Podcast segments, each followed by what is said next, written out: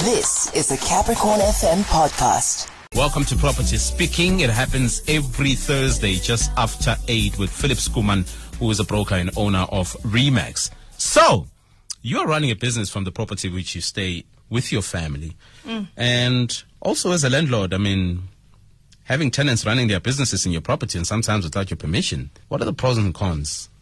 Philip is joining us on the line up next. All right, now we're talking to broker and owner of Remax, Philip Schoeman. Morning, Philip. How are you doing?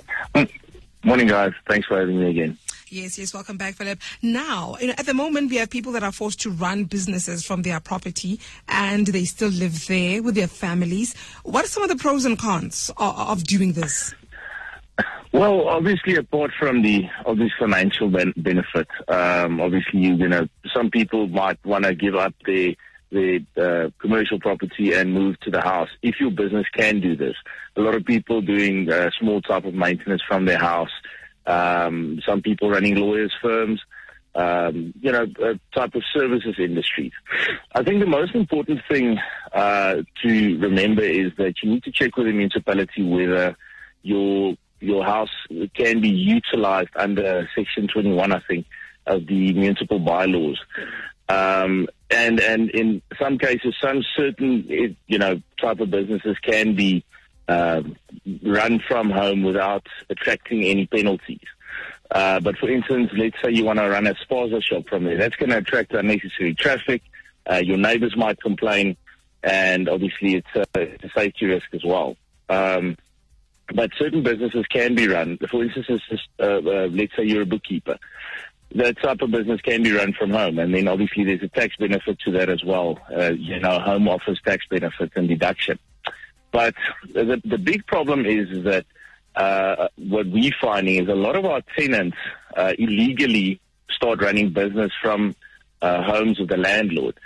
And what happens is the municipality actually uh, backdates to when the business was started and then charges all the uh, penalties on the owner, and then they charge you three times the normal rates and taxes. Yeah. Um, you know, so that is obviously a bit of a problem. The big thing that needs to be remembered is even though the landlord might have given permission for that to happen, uh, the municipality might not have.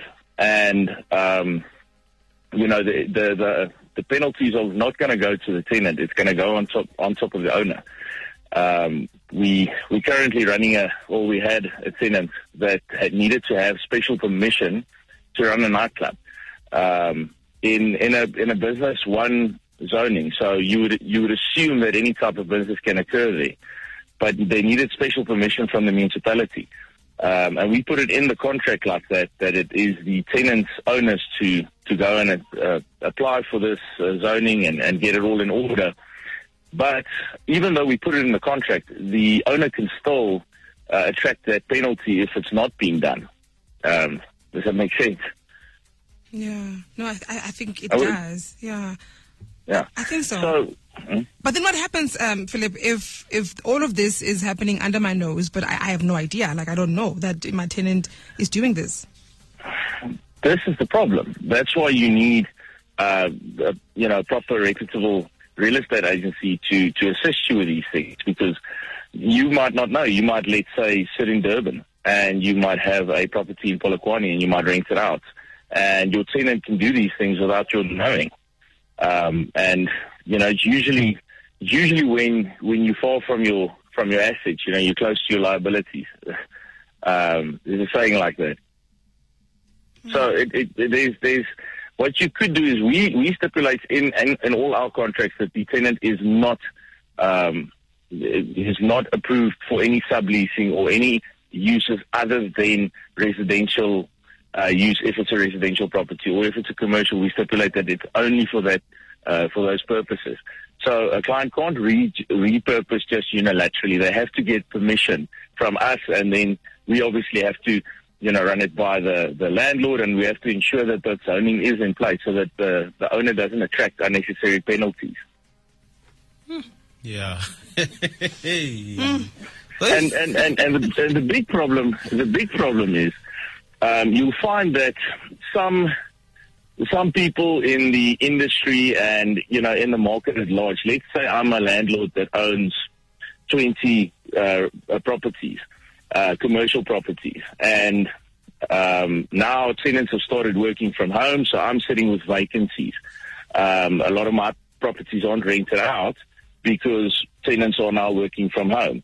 So I've got a, a an, an inherent benefit to to go and try and close them down. So I, so what these guys are doing is they'll sometimes send the municipality out. They'll report you for illegal land use, and then the municipality will come and shut you down. Uh, working from home because you know it's and it's a big problem these days because all the guys with commercial properties in the CBD that used to rent uh, to offices and to services industries and and now these oaks have moved to their houses. Now they're sitting with vacancies and obviously lost rental income. So it's within their it's in their benefit to go and report it to the municipality that uh, that guys are using properties for illegal land use, and sometimes this happens without the, the landlord even knowing. So, so, so what happens in an event where there is proper systems that have been followed? You know, the tenant came and requested for permission. Uh, does it mean the landlord can come and say the costing of a business square meter is different from the residential property? Uh, sorry, could you just repeat that?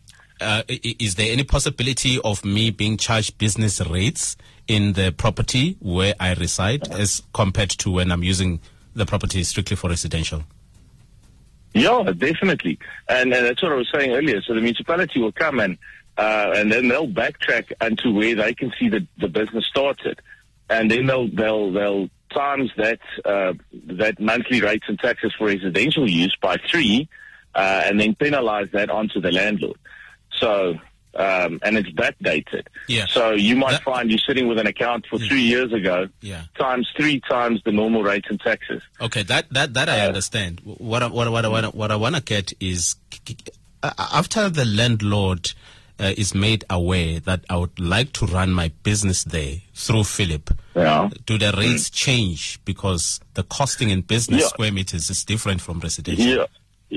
Yeah, so the prudent thing to do is then, let's say the landlord approves of this. The prudent thing to do is that the landlord or the uh, agent on behalf of the landlord needs to go to the municipality and get the proper approvals in place because the, the tenant might say that he got the proper approval, but uh, you know they, they, they don't always do that. So, uh, and because the, the responsible person will always be the owner, I would suggest that you go to the municipality, get that in place, and then we change the lease agreement or we bring an amendment to the lease agreement so that you don't, so you call, cover all your bases. All right. Philip, thank you so much for your time. Uh, we'll catch up again next week on a Thursday. Have yourself an amazing week.